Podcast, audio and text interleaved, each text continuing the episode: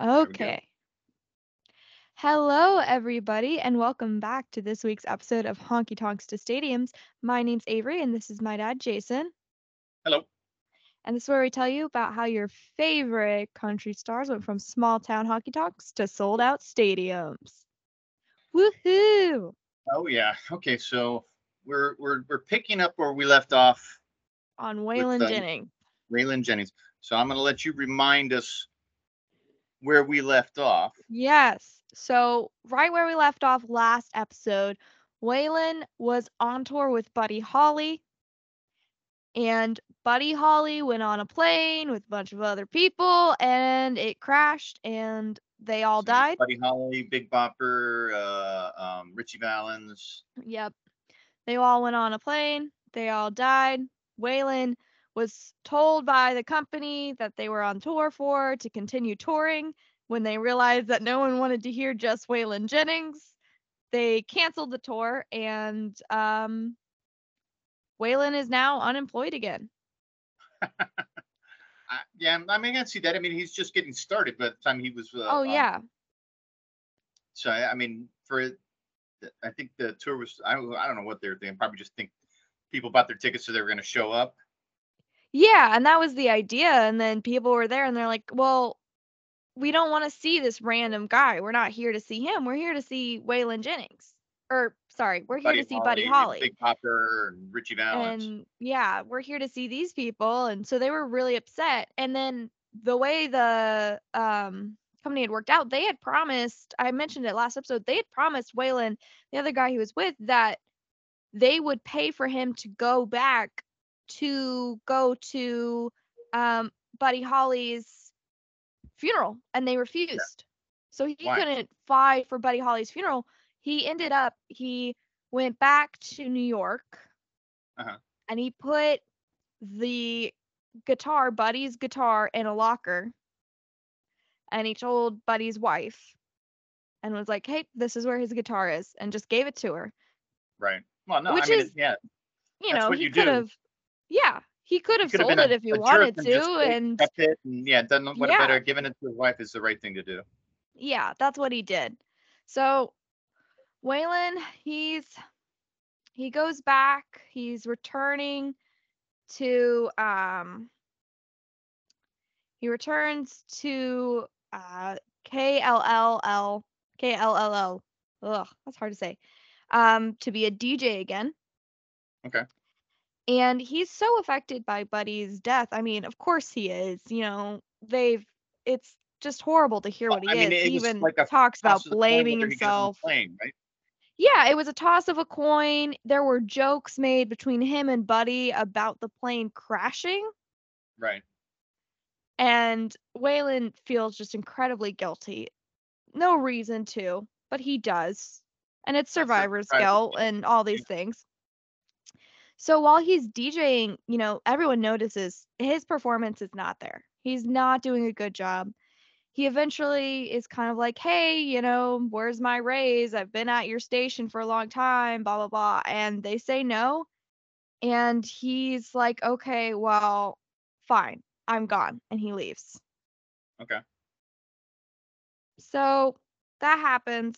During this time, also, Waylon is married to his first wife. Okay. So he's got a job bringing home money, and now he's going to quit because he's mad. Yeah, he's mad. And you know what? He's mad. A lot of this stuff has happened. Um and it's it's rough. Waylon as this point is married during this tour, during this time. Uh-huh. Um his wife is Maxine Carol Lawrence. Um and their first son is born soon after all this happens in 1957. Their daughter is born and then later on their son their other son buddy and their other daughter dina Oh, so he's married for a while. yeah he was they were married um they get divorced because he's a country singer this is sorry not to be mean because he's a country singer they eventually get divorced Um, and we'll get to that in just a moment. Didn't have anything to do with all the drugs and uh, and anything like that. No, that would be insane. So we'll see how quickly he gets remarried. So he gets divorced. He gets remarried in 1960 to his next wife. What's he? What's he doing in between? 1962. And between this time, he's working at a competing radio station. So 1961, sorry, I scrolled down a little too far. So before this time shall while his children are being born, all this stuff's happening. His father-in-law gets sick. He's shuttling between Texas, where he's living now, to his um, father-in-law in Arizona. And he's working briefly at KOYL in Odessa, Texas. He's still living in Littlefield, but he's shuttling Right. between. He's working in Odessa. I don't know how far apart this is. I don't know Uh, yeah. Texas. Sorry. Um, sorry to all them Texans out there.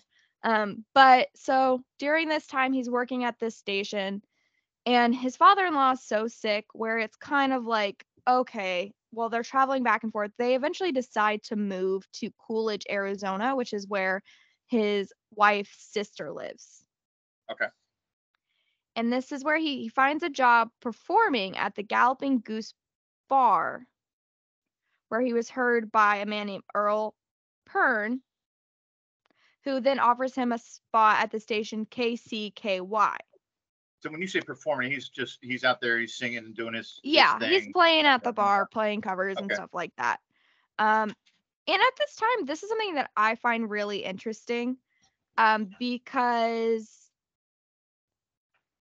I didn't realize how much um radio stations back in the day were playing live music because he's performing and That makes then he's being offered about, a uh, job as a DJ.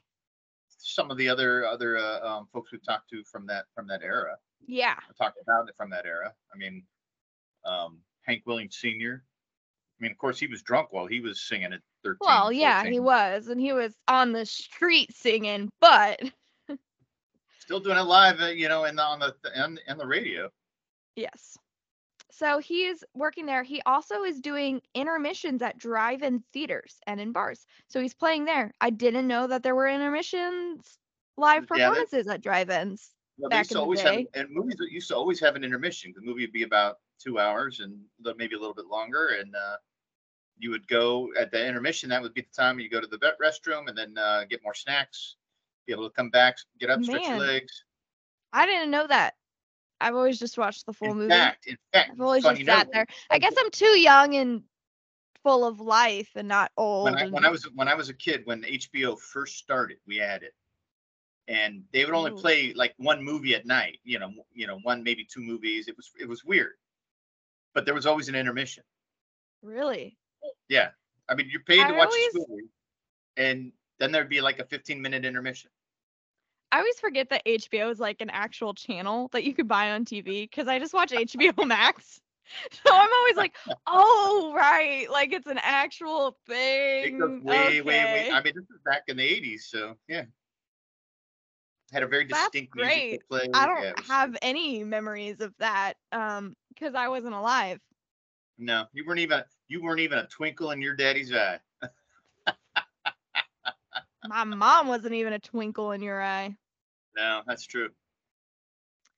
So he's performing a lot. He does this really good performance at the Cross Keys Club in Phoenix, and he's approached by two contractors, Paul Pristo and Dean Kaufman, who are building a club in Scottsdale for James D. Musil called JD's. Um, contractors, by the way, like basically, I'm pretty sure it's implied, but basically, they're like, hey, we're going to give you a contract to play at this bar this night, this night, this night. They're like talent scouts.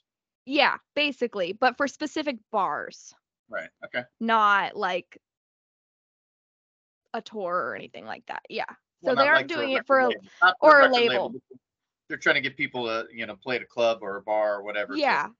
bring in uh, uh, clients, patrons. So Musil is gonna say he wants Jennings as his main artist, and he's gonna design the club around Waylon- his act. Waylon Jennings. Yeah. Okay. Waylon Jennings.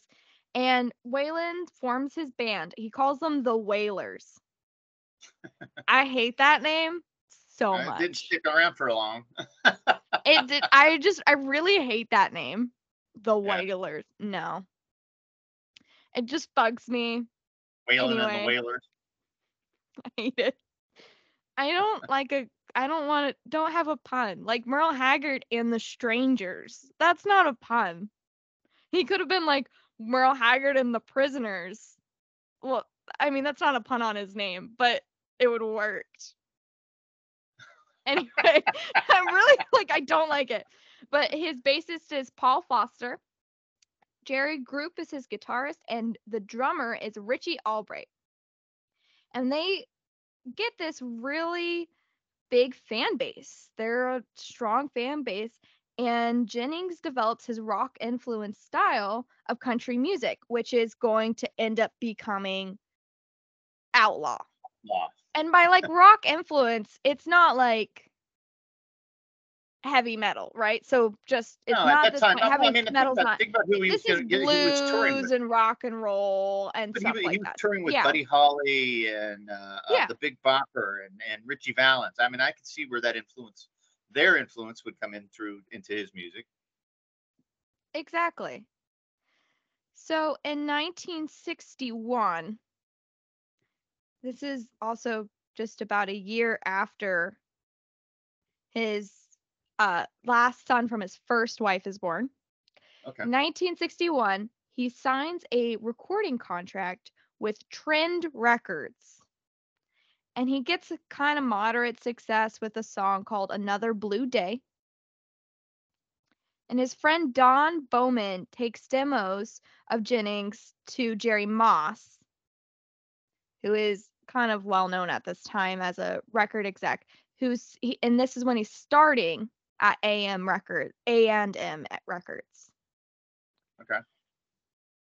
So Trend is like this tiny label, right? I don't even know Trend. So this is a kind of a footstep.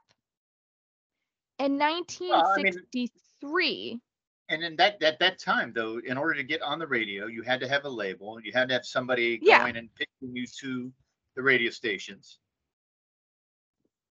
in So order to get on you could, you could just break in through YouTube or uh, you know Spotify or whatever.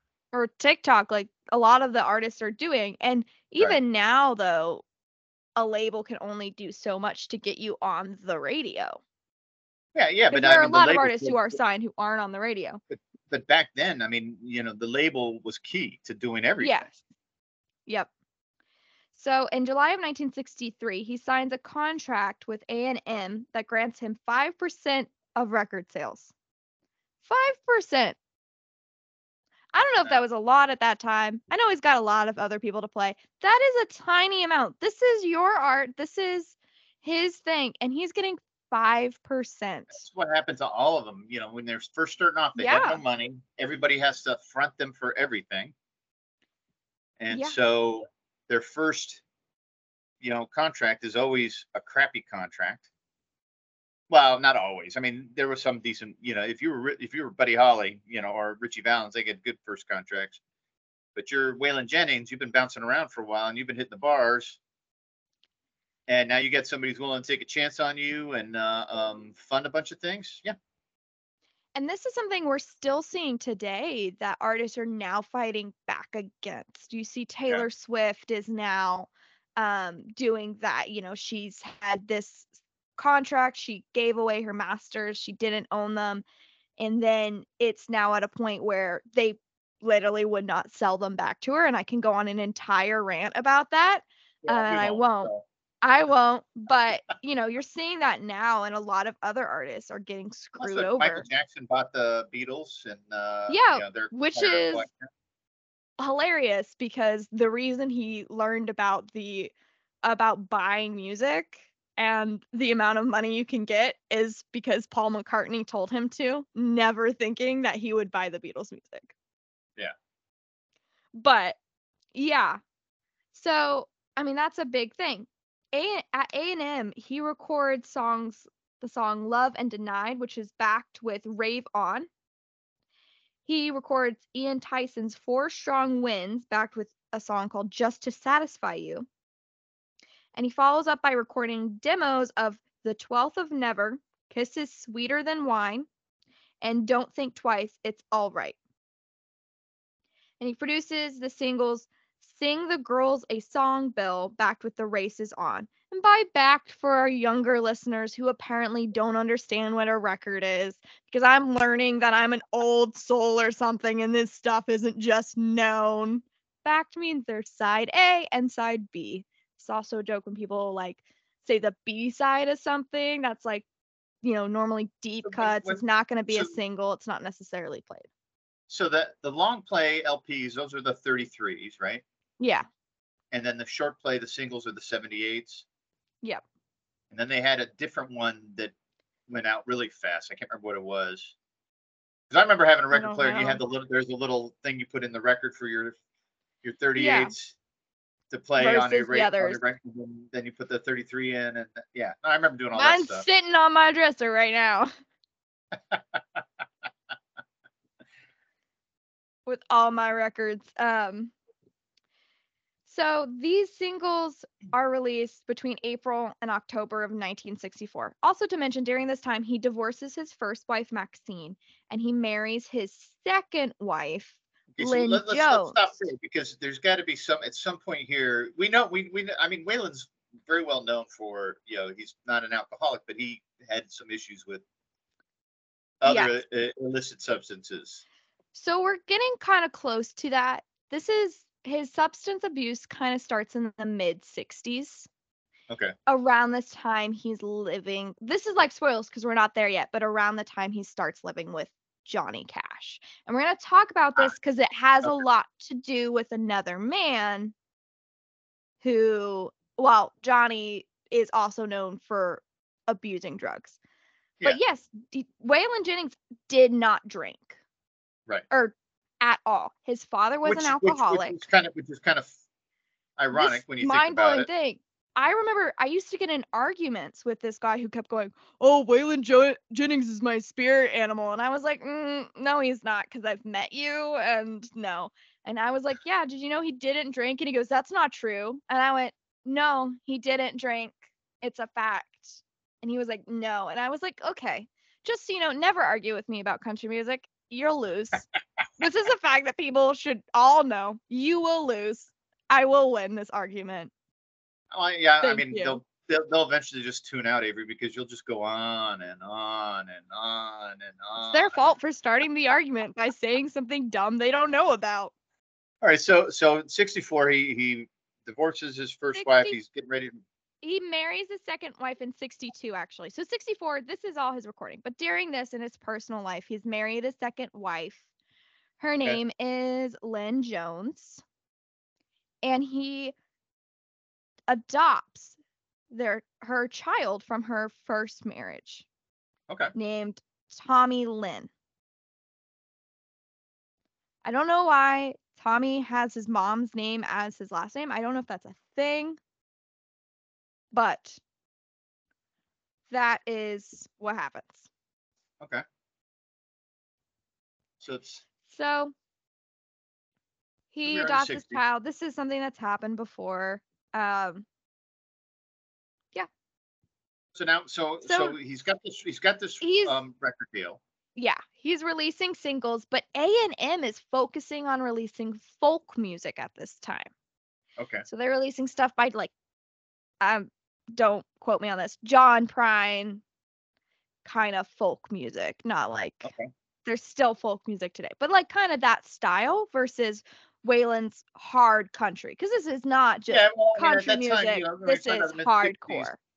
Mid 60s, yeah, that folk music was getting big. You know, it's um, right before uh, you know the whole uh, Vietnam War is just starting. Yeah. Yeah. uh, Um, you got people going over there. Um, so yeah. And so his music, he's getting a few regional hits in Phoenix because of local airplay, and they're all hearing him at JD's. So he records an album on Bat Records, and it's produced by James Musil and engineered by Jack Miller. Okay. and it's called JD's Will- Waylon Jennings on the front, and then it also says Waylon Jennings at JD's on the back. Why? Well, because JD I don't know. is a- everybody wants their name first. Yeah. So after 500 copies are sold at the club, they press another 500 and they're trying to sell those. But these are only being sold at the club. They're only being sold at JD's. Right. He also is playing one he also decides to play right lead guitar. I know, I want one so bad. If anyone has one that they're willing to give to me for free because I work a minimum wage job, in California. shut up. I work where gas is way more expensive than most other places. I'd be willing to take that as a gift. Just so you know, I'm putting it out to the world. If anyone has one of these JD's, Waylon Jennings, Waylon Jennings at JD's, just look for that title. Let me know. You know, I'm available to take records from people that are historic. I'm Right. willing to take it off your hands. All right. So so he's got this he's got this album, then trying to sell the second 500. Yeah, he plays, he decides to play lead guitar for Patsy Montana in 1964. He plays on her album. It's a job. Then singer Bobby Bare hears Jennings just to satisfy you on his car radio while he's passing through Phoenix and he records it and Four Strong Winds. And he stops by and he attends the performance, the, one of Waylon's performances at JD's. Uh-huh. And he then he goes, okay, so what? He hears this guy. He's already recorded the song. He loves it. He then decides to call Chet Atkins, who is the head of the RCA Victor Studios in Nashville, and he says, "You gotta sign this guy. He's got a Okay. cool sound. This is a new stuff. We know about Chet. This is the guy we heard about when we were in Nashville. He Right. um was when we took a store. ugh, we took a tour of the studios, Studio B at the Country Music Hall of Fame. Just to brag, I got a tour Studio B at the Country Music Hall of Fame. Um, anyway, just to brag, Just just throwing that out there. he had a great time as I read every sign that was Yeah. there. and Waylon is kind of unsure. He's ready for it. He wants to sign, but he has to drop. He, he has to leave JD's. And he's like, Well, I got a good gig here. He has a family at this point. He has five children. Right. He's paying alimony still. I don't know if you still pay alimony after the husband remarries, Yeah. but he's at least paying child support He's paying probably. support, if he's probably paying alimony unless his ex-wife uh, remarries. unless she's remarried, which I don't know if she did. So he doesn't know what to do. Set for a a, a specific period of time. It's not forever. It all Yeah. depends on how long they were married and how much money they made. Oh, I thought you had to pay it for forever. No. I don't know anything about marriage. We got like 20 years for that, so I guess that would make I mean that I'd be 40, but still. So he's confused. So he's like, what do I do? Well, there's a local artist who is already signed to RCA, who he knows well because he's attended at JD's, and he he says, "Okay, Willie, what do I do?" And of course, I'm talking about my main man, Mr. Willie Nelson. and Willie he goes Nelson. to Willie and he goes, What do I do? And he goes, How much are you making at JD's?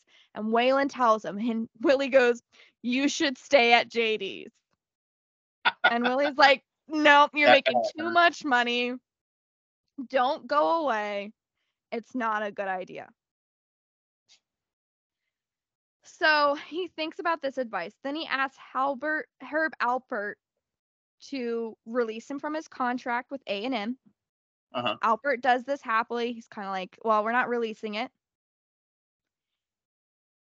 Um, and he's like, "Okay, you don't have to do it." And Waylon ignores Willie Nelson, which was Okay. probably a smart choice to be entirely honest. and he signs to RCA Victor in 1965. Okay. It's in August. That's a pretty big label at that time. That's a huge, huge label. This is Right. the country label. At Okay. this time, and then in August of the same year, he makes his first appearance on the Billboard's Hot Country Songs with the song That's the Chance I'll Have to Take. The next year, Jennings releases his debut record called, which is like RCA Victor album Folk Country Uh-huh. followed so he really followed by leaving town and nashville rebel so leaving town is the record name it, it's kind of like they're like it's folk country but it's really not i kind of folk and country are something that we've also like within this past year i've been getting really annoyed because people don't know the difference and it's a There's big big difference. thing a There big, big, is. big difference. and if you ask any folk artist they will be upset with you if you label them country Peter like, Paul and Mary. upset.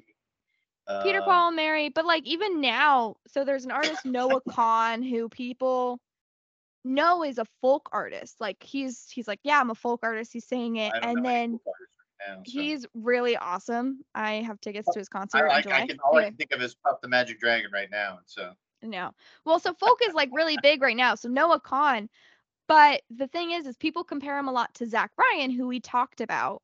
Zach Bryan's a country artist. People see seem to think that Zach Bryan is now a folk artist, but if you hear the sound, it's very different.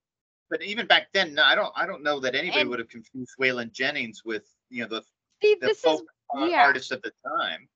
I mean, I- they, they No, literally not talking at about all. Peter Paul Mary. You're talking about uh, uh, Bob Dylan, and yeah, you know, and I mean, so th- these are songwriters, but they're not country in any way, shape, or form. I mean, Dylan, you might be able to. No, not even really Dylan. I mean, he just had a sound. yeah, I yeah, no. Yeah, so it's interesting. I think people this is like a new thing. Folk is getting really big right now. Kumbaya, my love. No. Come on, that's the No. ultimate folk right there. Let's all come together. No. No. Anyway, moving on from that awkward moment of hearing you sing. Um Leaving Town, the album, results in multiple chart successes. His first two singles, Anita, You're Dreaming, and The Time to Burn Again, both peak at number 17. The third singer, which is a cover of Gordon Lightfoot's That's What You Get for Lovin' Me, peaks at number one, and it's Jennings' first top 10 single. That's a big deal. Yep, yep. I mean, talking yeah. in the 60s. Yeah. I mean, because that's top 10. That's on the radio. That's, yeah, you're playing everywhere. And this is becoming so Nashville Rebel then becomes the soundtrack to an independent film, The Nashville Rebel, starring Jennings. The single Green River then charts on the Billboard Country Singles. So Okay. this is a thing with a lot of you know country artists back in the day. They were all trying to star in films. Willie Well, was doing 60s, it. Waylon's doing it. Johnny's doing it. Chris Elvis is doing it. Chris Kris Kristofferson was good in the Kristofferson. movie. I mean, he, He was he actually A good actor. He, he made that crossover. Yeah, he did. Um, and then uh, who else? Uh, You had uh, um, some of the female artists too. Uh, um, Dolly. I mean, not Dolly at this time, but Dolly does it. Um, Reba's gone into acting, of course, way that's later, but later. Yep. Yeah, so okay. in 1967, he gets divorced again, again to Lynn Jones. And then in the exact same year, he marries oh, Barbara Elizabeth Rood. Yeah. Because, you know, apparently that's what we all do. Uh, he doesn't like to stay single. He doesn't. But, you know, this is something we see with a lot of country singers where they don't like to stay single. Like, you know, this is the exact same amount of divorces as my main man, Willie. Okay. Not Johnny. Johnny just cheated on his wives and waited for them to divorce him and then villainized them. But you know what? That happens, I guess. somebody is still angry about it, and that somebody is me. Um, All right. even though so everyone else he, moved gets- on. He remarries. He's he's now Yes. Nashville. He's Mr. Nashville. He's now in Nashville. He in 1967 he releases a hit single "Just to Satisfy You." This is a re-release, I want to say, because we were already talking about this song. So he releases this song, and during an interview, he says the song's a pretty good example of the influence that working with Buddy Holly and rockabilly music had on him. Uh-huh. He produces um a new mid-chart album that has just to satisfy you on it and it does pretty well Okay. he does an, a few other singles off this album have good peaks the Chokin' Kind peaks at number eight and only daddy that'll walk the line hits number two the following year So uh, during this time frame, is is he touring or is he just recording? He's touring a bit, but mostly recording. Okay. So he's doing some shows, but not very many. And I think that has to do with a little bit of fear, to be entirely honest. Last time he goes on a tour, Right. Yeah. they Yeah. all die. Right. So there is that. Well, But- and, and, and, and to be honest, I mean, you know, when we're talking about country in the 60s, mid, mid to late 60s, I mean, the tours aren't going to be huge. playing big shows. Yeah, you're not doing big shows. There's no big tour. You're getting hits off of radio. Right. So, yeah, during this time, he's living in Nashville. His family's not. And he gets an apartment with a well known singer, Mr. Johnny Cash. And they rent an apartment together. Okay. Jennings and Cash are both managed by Lucky Moeller's booking agency, Moeller Talent, but they both have different agents. Okay. And they kind of so they this is where like the touring comes in. They're organizing tours, but they aren't Right. successful. So it's kind of like okay.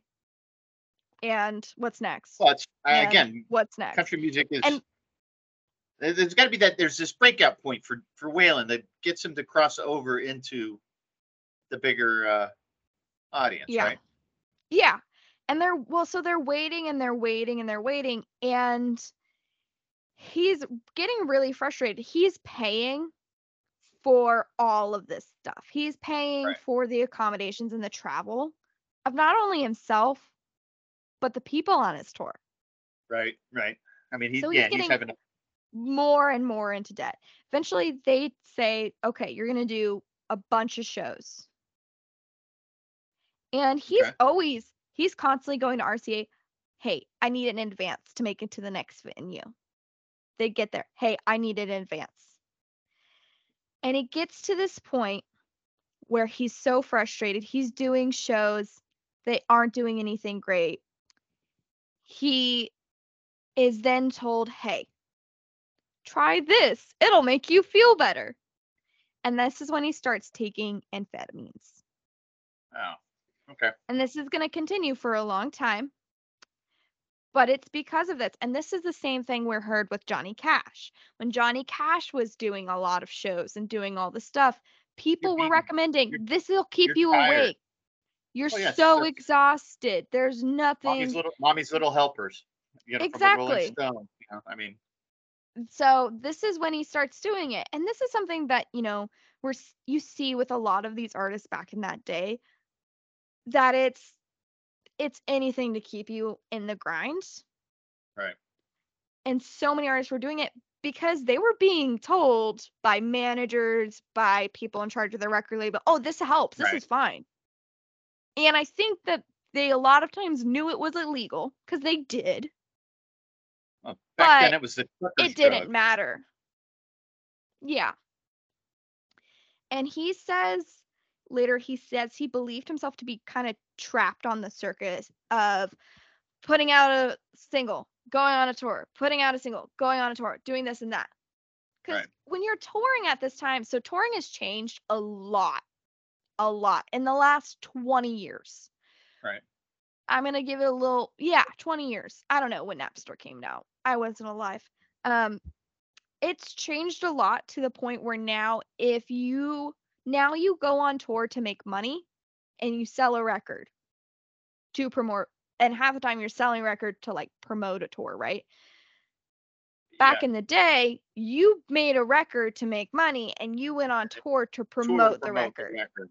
Record. And it, it's Well, because that's how you got on the radio, and that's Exactly. you go to a and different city, you go do an interview at a radio at the local radio Yeah. station, and maybe play a song on the radio. And yeah. so back to Jennings. In 1972, Jennings releases Ladies Love Outlaws, which is true. Um, I'm just saying it's a fact. Um, definitely for Waylon, it's a fact. On third wife number three, actually, sorry, I forgot to mention this again.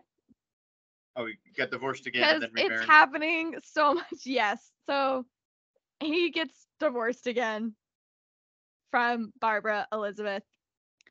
And then in 1969, he marries country singer Jessi Colter. okay. So then he releases So- in '72 this this big hit. Ladies yes. love In the Outlaws. 72, he releases Ladies Love Outlaws. The single becomes then the single becomes a huge hit. The single Ladies Love Outlaws become a huge hit for the out for the name. And this is the beginning of his approach to outlaw country. Okay. And during this time, Waylon is used to recording with the Waylors, but now that he's learned Yeah. that the name is dumb, Yeah, yeah, it is. Um, and other reasons by being encouraged by powerful Nashville producers, he's starting to use a lot of local studio musicians and it's now kind of turn his music's turning towards the Nashville sound, which is Okay. also known as country pol politan, country politan. I think of how to say metropolitan, Yeah. countrypolitan, which is very city. Cuz Nashville's the city and this is kind of the hey, it's not normal country. not it's bluegrass, not it's not- it's yeah. not you know, it's it's nicer and it's kind of the it- the idea that sound. everyone will listen to it. Yeah, It and it it replaces and- a yeah. lot of the traditional country music instruments. The producers don't let Jennings play his own guitar or select what material he wants to record. And this is frustrating for him. He's like, "What the hell, dude?" And this is at the end of his recording contract. Okay.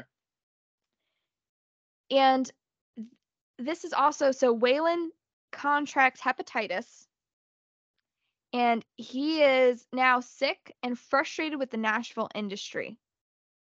And he thinks if I am at this point where he's like, I'm just going to retire, he'll retire. He'll go hang out with Jessi Colter. They'll have a better life. They'll he'll do something else. Right. But then he has his friend comes and he says, You got to keep doing this. You're going to be okay. Why don't you hire a new manager, Neil Russian? And so he thinks, Okay, well, he requests $25,000 in advance from RCA to cover living expenses while he's recovering. And then he meets Russian. And the same day, Jer- RCA sends someone else. He sends Jerry Bradley to say, hey, what about a $5,000 bonus plus a new 5% royalty deal with RCA, which is the exact same terms. He had with the A and D. Yeah. So he reviews the offer with Reshen and he rejects it because Reshen's like, Okay. nope, this is not a good offer. This is the exact same offer you had before. You have more success. And that's the moment where he goes, okay, you're my new manager. Right. Which to me is a really good idea because I feel like you could hire a manager and they could tell you all these things and blah, blah, blah, blah, blah. This is what I'm good at. But he has this moment where he gets to see the manager talk to him. And of course, I don't know if Well, it's necessarily so a the good man- idea, it's but in the manager's best interest to get the better deal because he gets only The manager's gonna of get it. what The, what the uh, performer gets. He doesn't get a slice of the whole contract. He gets a slice of the performer. So if the performer gets a shit contract, he gets a shit slice. Yeah. So Reshen starts to renegotiate a lot of Jennings' contracts. At a meeting at the Nashville o- airport, Jennings re- introduces Reshen to Willie Nelson. And by the end of that meeting, Reshen has also signed Willie Nelson as his new artist. Okay. Jennings' new deal that Reshen has taken includes a $75,000 advance in night in the 70s. This Yeah, is in it's a lot of money. 72. And artistic control. Okay.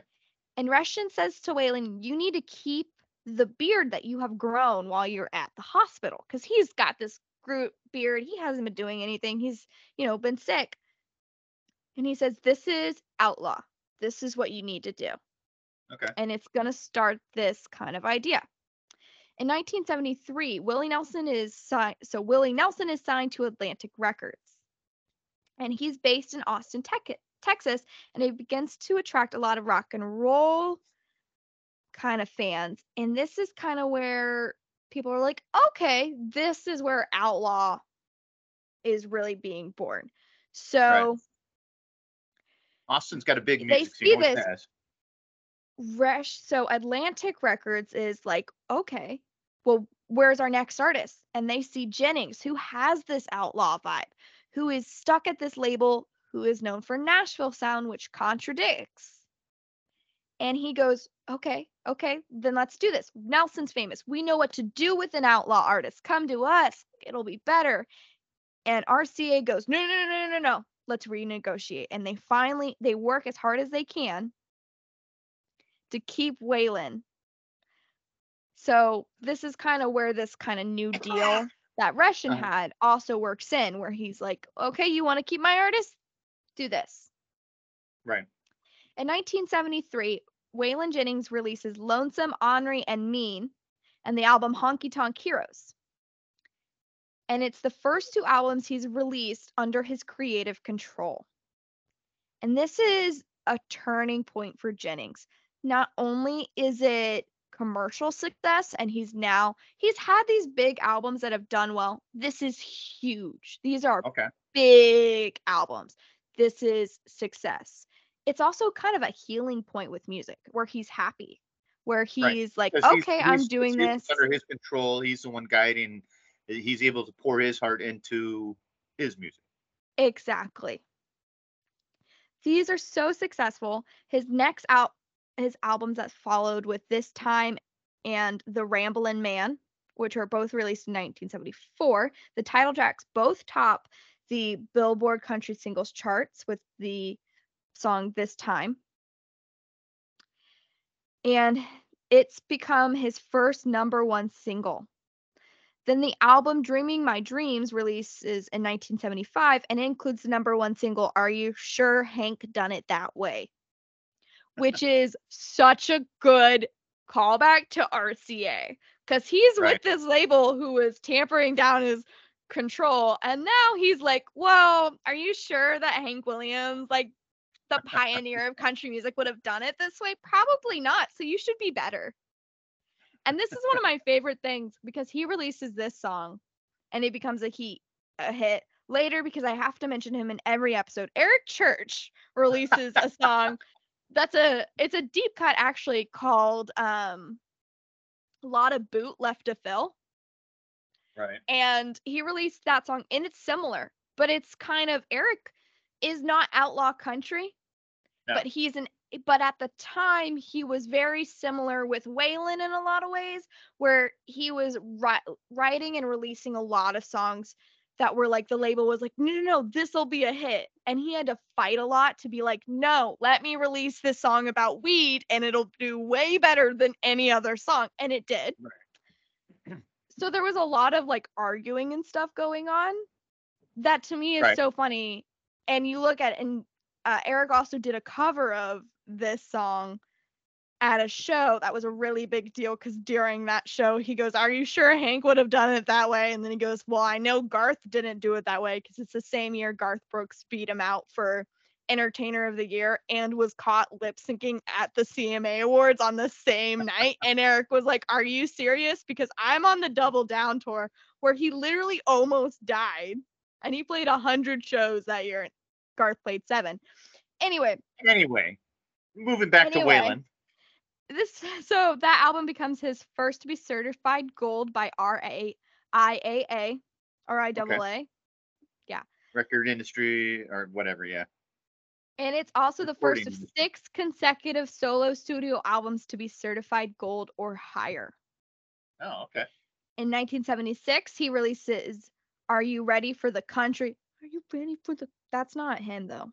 I was about to sing Are You Ready to Party, No. which is the other Hank. So he releases that. And Jennings wants to produ- work with an LA producer, Ken's Mansfield, to record. But RC- RCA initially is like, um, no. Why would you work? We're Nashville. We have the best people, blah, blah, blah. And he goes, no, I want to record with this guy. And so him and the Waylors, because he's sticking with that name for some reason, go to record with Mansfield in LA. And Okay. Waylon pays for this whole thing and he returns to Nashville and he presents a master tape to Chet Atkins, who, after listening to it, is like, well, fine, I guess we'll release it because it then also goes number one on the Billboard Country Albums three times in a single year. So it was also named Country Album of the Year by Record World Magazine and was certified gold.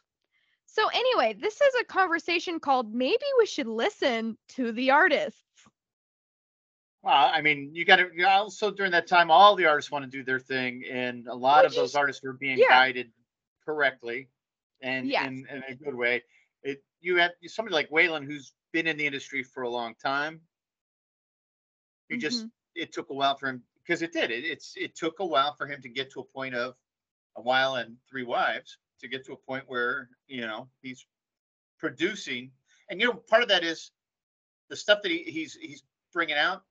That's what you get when you have life experience. You start to be able to really get that into your music and into your songs, right? Yes.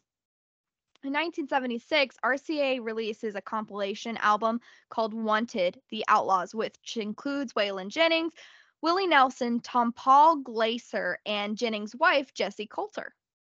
Okay. And it's the first country music album certified platinum, which means it sold a million records Right. instead of just Right. 500,000. Because who wants a 500,000 sold record? Me, I do. Give it to me. I would like that. Um, anyway. And then the next year, RCA issues Old Waylon, an album that's produced the first duet with Willie Nelson called Lupin, Luckenbach, Texas Oh, I love that song. yeah. So this is a big deal. In 1978, the album Waylon and Willie follows, and it produces a single "Mamas Don't Let Your Babies Grow Up to Be Cowboys." An amazing song. I love this song. I play this song all the time when I do open mic about that- nights. both of those songs is they both were bigger than just country. They're, they I mean, know, Yeah. they- so Jennings later releases in the same year. He releases I've Always Been Crazy. And at the peak of his success, he starts to feel a little bit limited again. Now he's an outlaw, but he's now like, well, I'm an outlaw, but I'm still in a category and he wants to do something else. So he starts to explore different image in the song Don't You Think This Outlaw Bit's Done Got Out of Hand, claiming the movement had become a self fulfilling prophecy.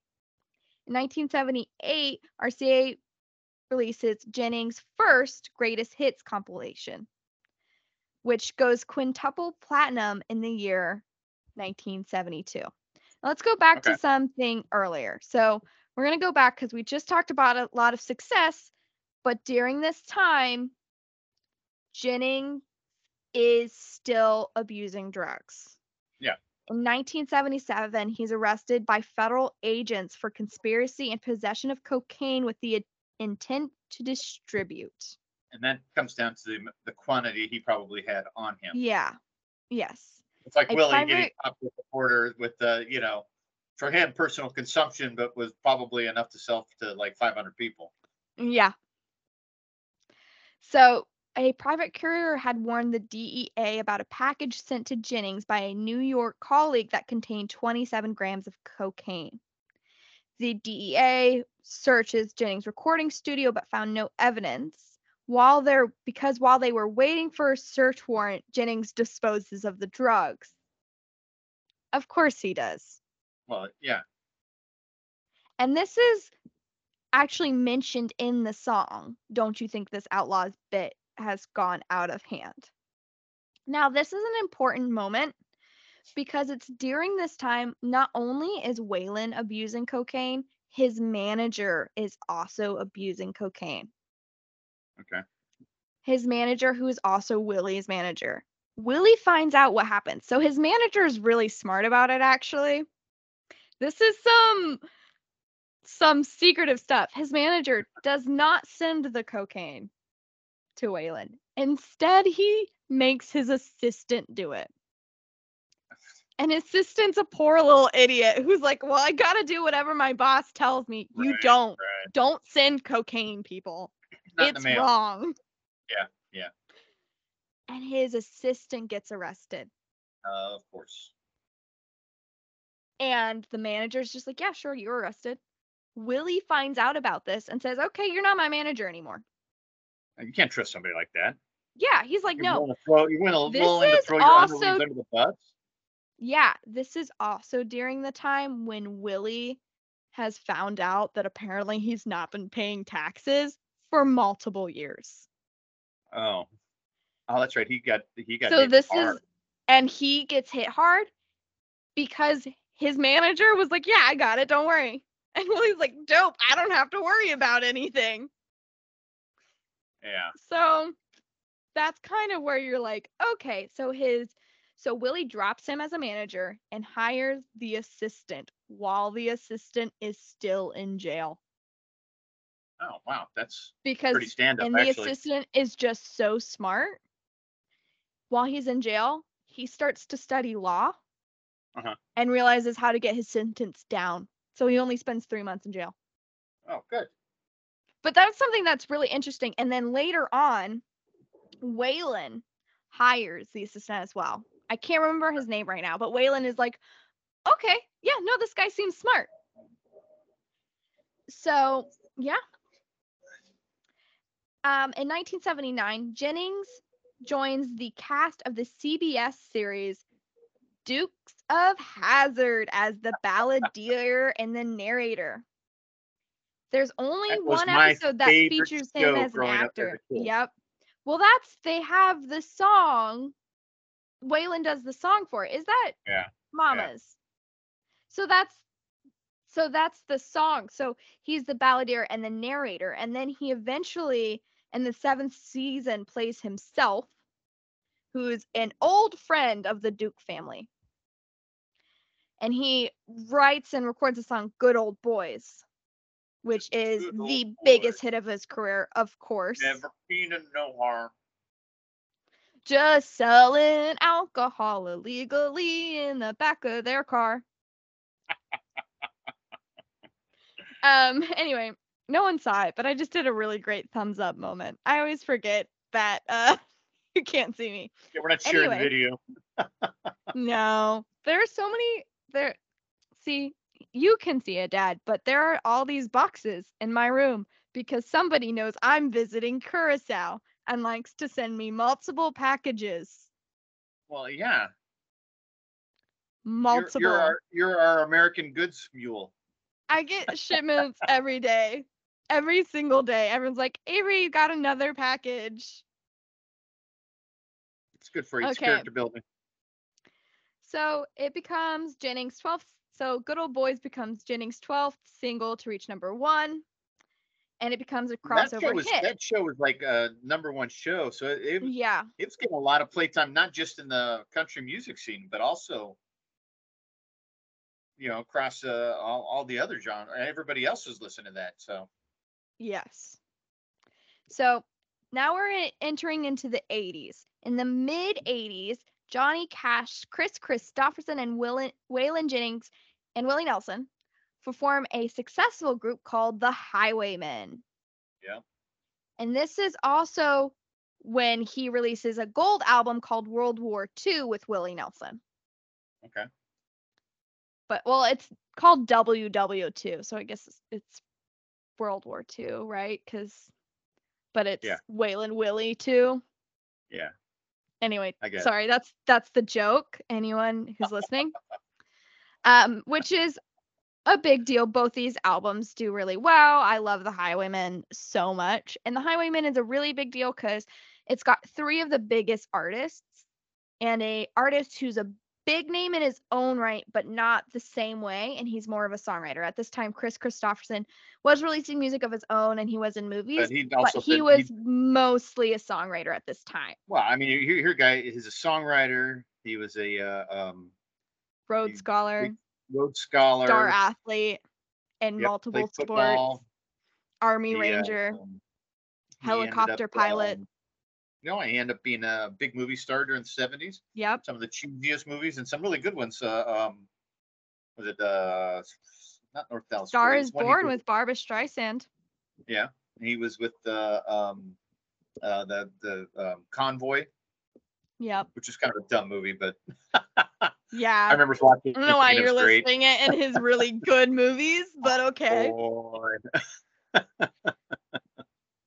In 1985, Waylon's joining joins with the USA for Africa project to record We Are the World, but he leaves because he is angry about a some of the lyrics that are supposed to be sung in Swahili.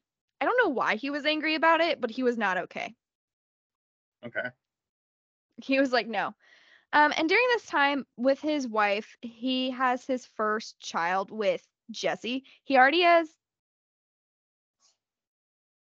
Yeah. multiple children um he already has multiple children but their son is born in 1979 waylon albright but he's mostly known as shooter jennings Okay.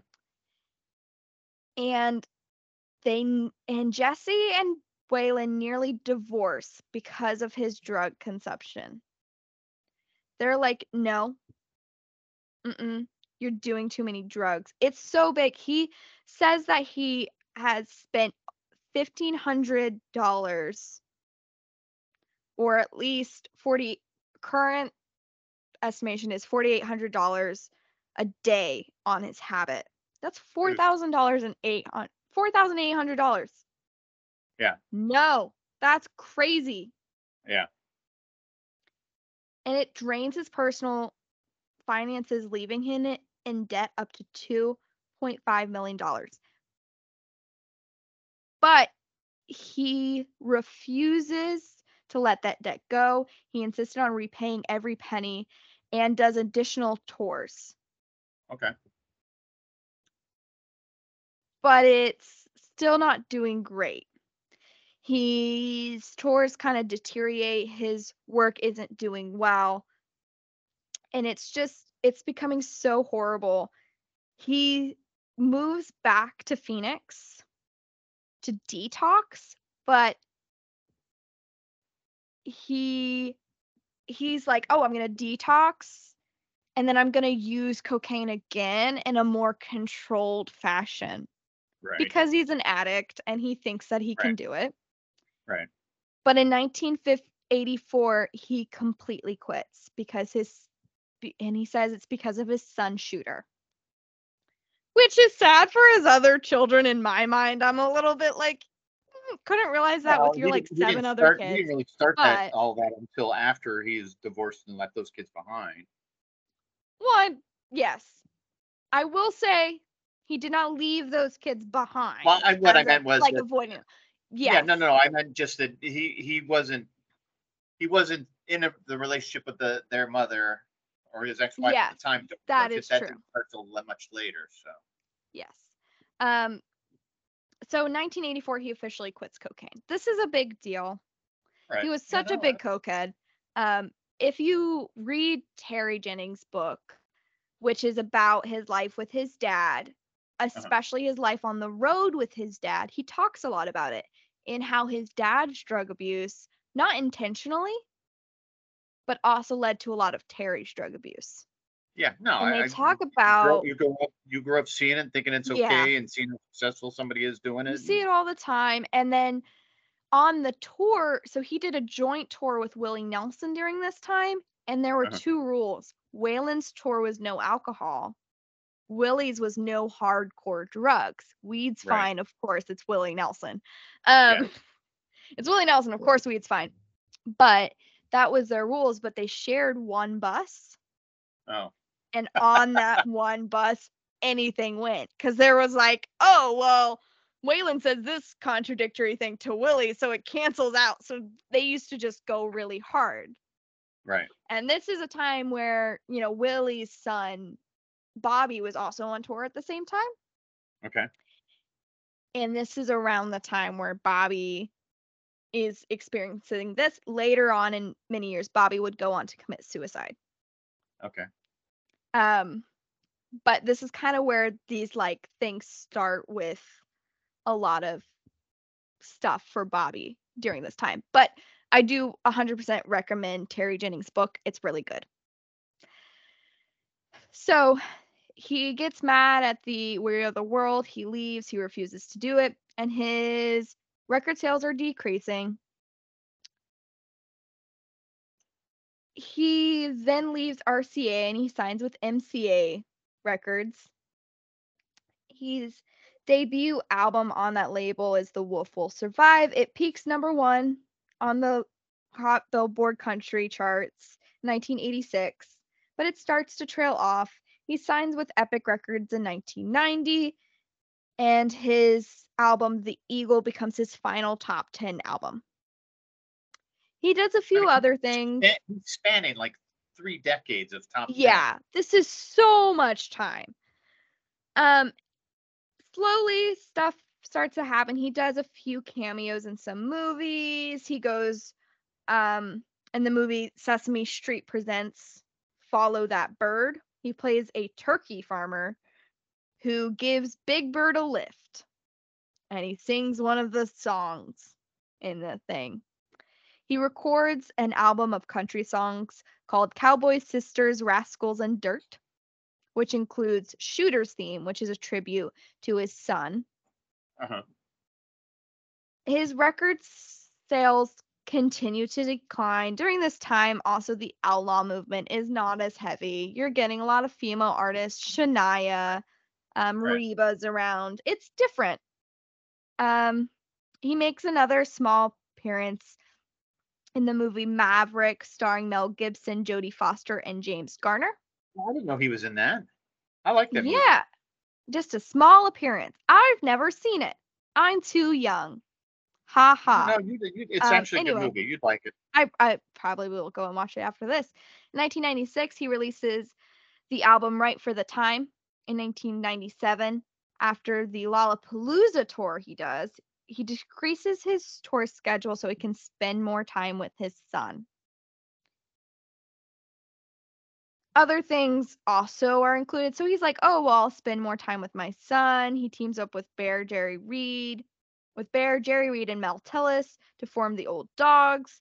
They recorded a double album with songs by Shel Silverstein. If you don't know this, Shel Silverstein is an amazing poet. He also wrote the song Boy Named Sue by Johnny Cash. And my Yeah. personal favorite song of his is the song Sylvia's Mother because her name is Mrs. Avery. And basically, the song's about me, and I now have to name my child Sylvia, I guess. Even if it's a boy. it's really upsetting. Even if it's a boy, his name has to be Sylvia. But a lot of stuff happens. There's decades of excessive smoking and drug use that takes a toll. He already had hepatitis.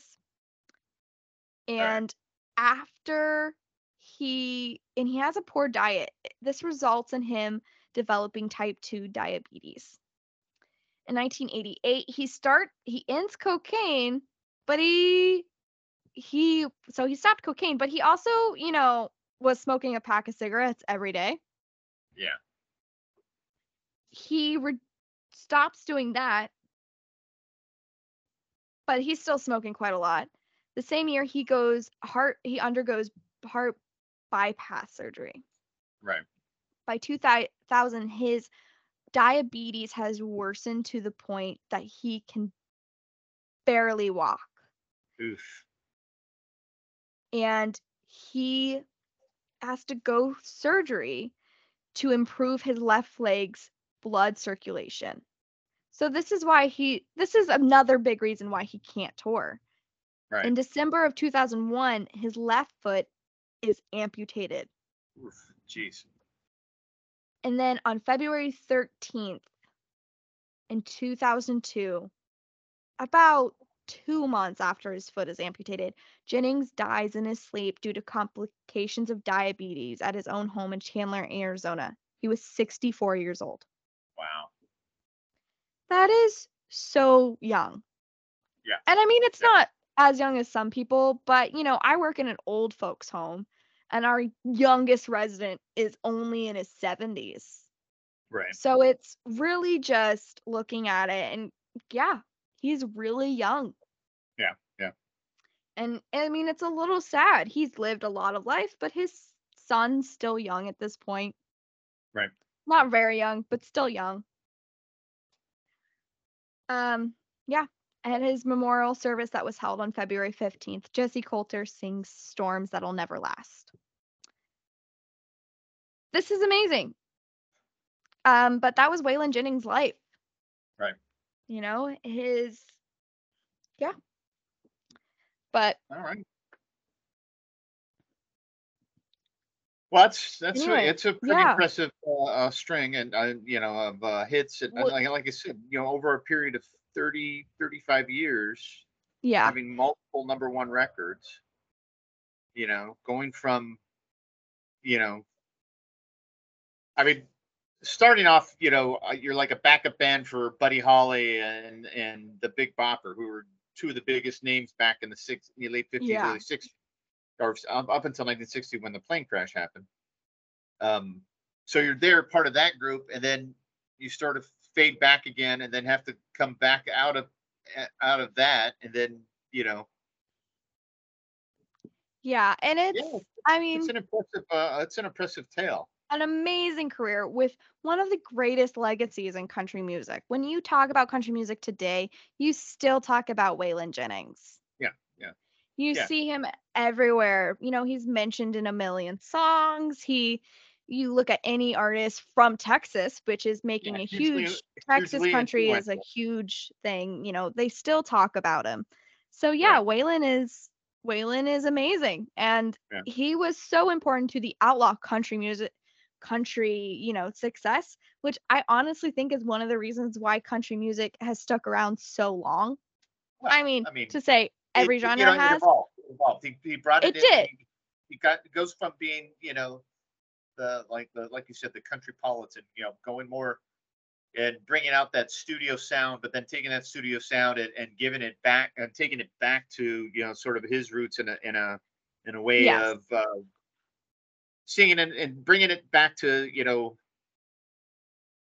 what country's about, which is telling a story or about the average guy or about the average thing that's happening, not about, you know, you know what I mean?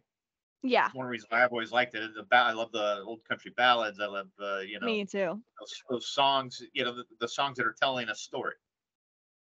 That's, Exactly. that's what you want, you know, and uh, that's to me that's what I would, you know.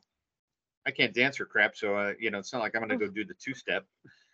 Yeah, I inherited your dancing skills. So yeah, that's what I always say about country music is when people ask me about it and I say country music is storytelling. Yeah, That's what yeah. it is. That's what it's always meant to be. Right, So, right. um yeah, thanks everyone for listening. Um Yep. tune in next time we're going to talk about Reba McEntire, which I'm really excited to do. Reba. Yep, that'd be good. So, see y'all next time. Uh bye. Asta.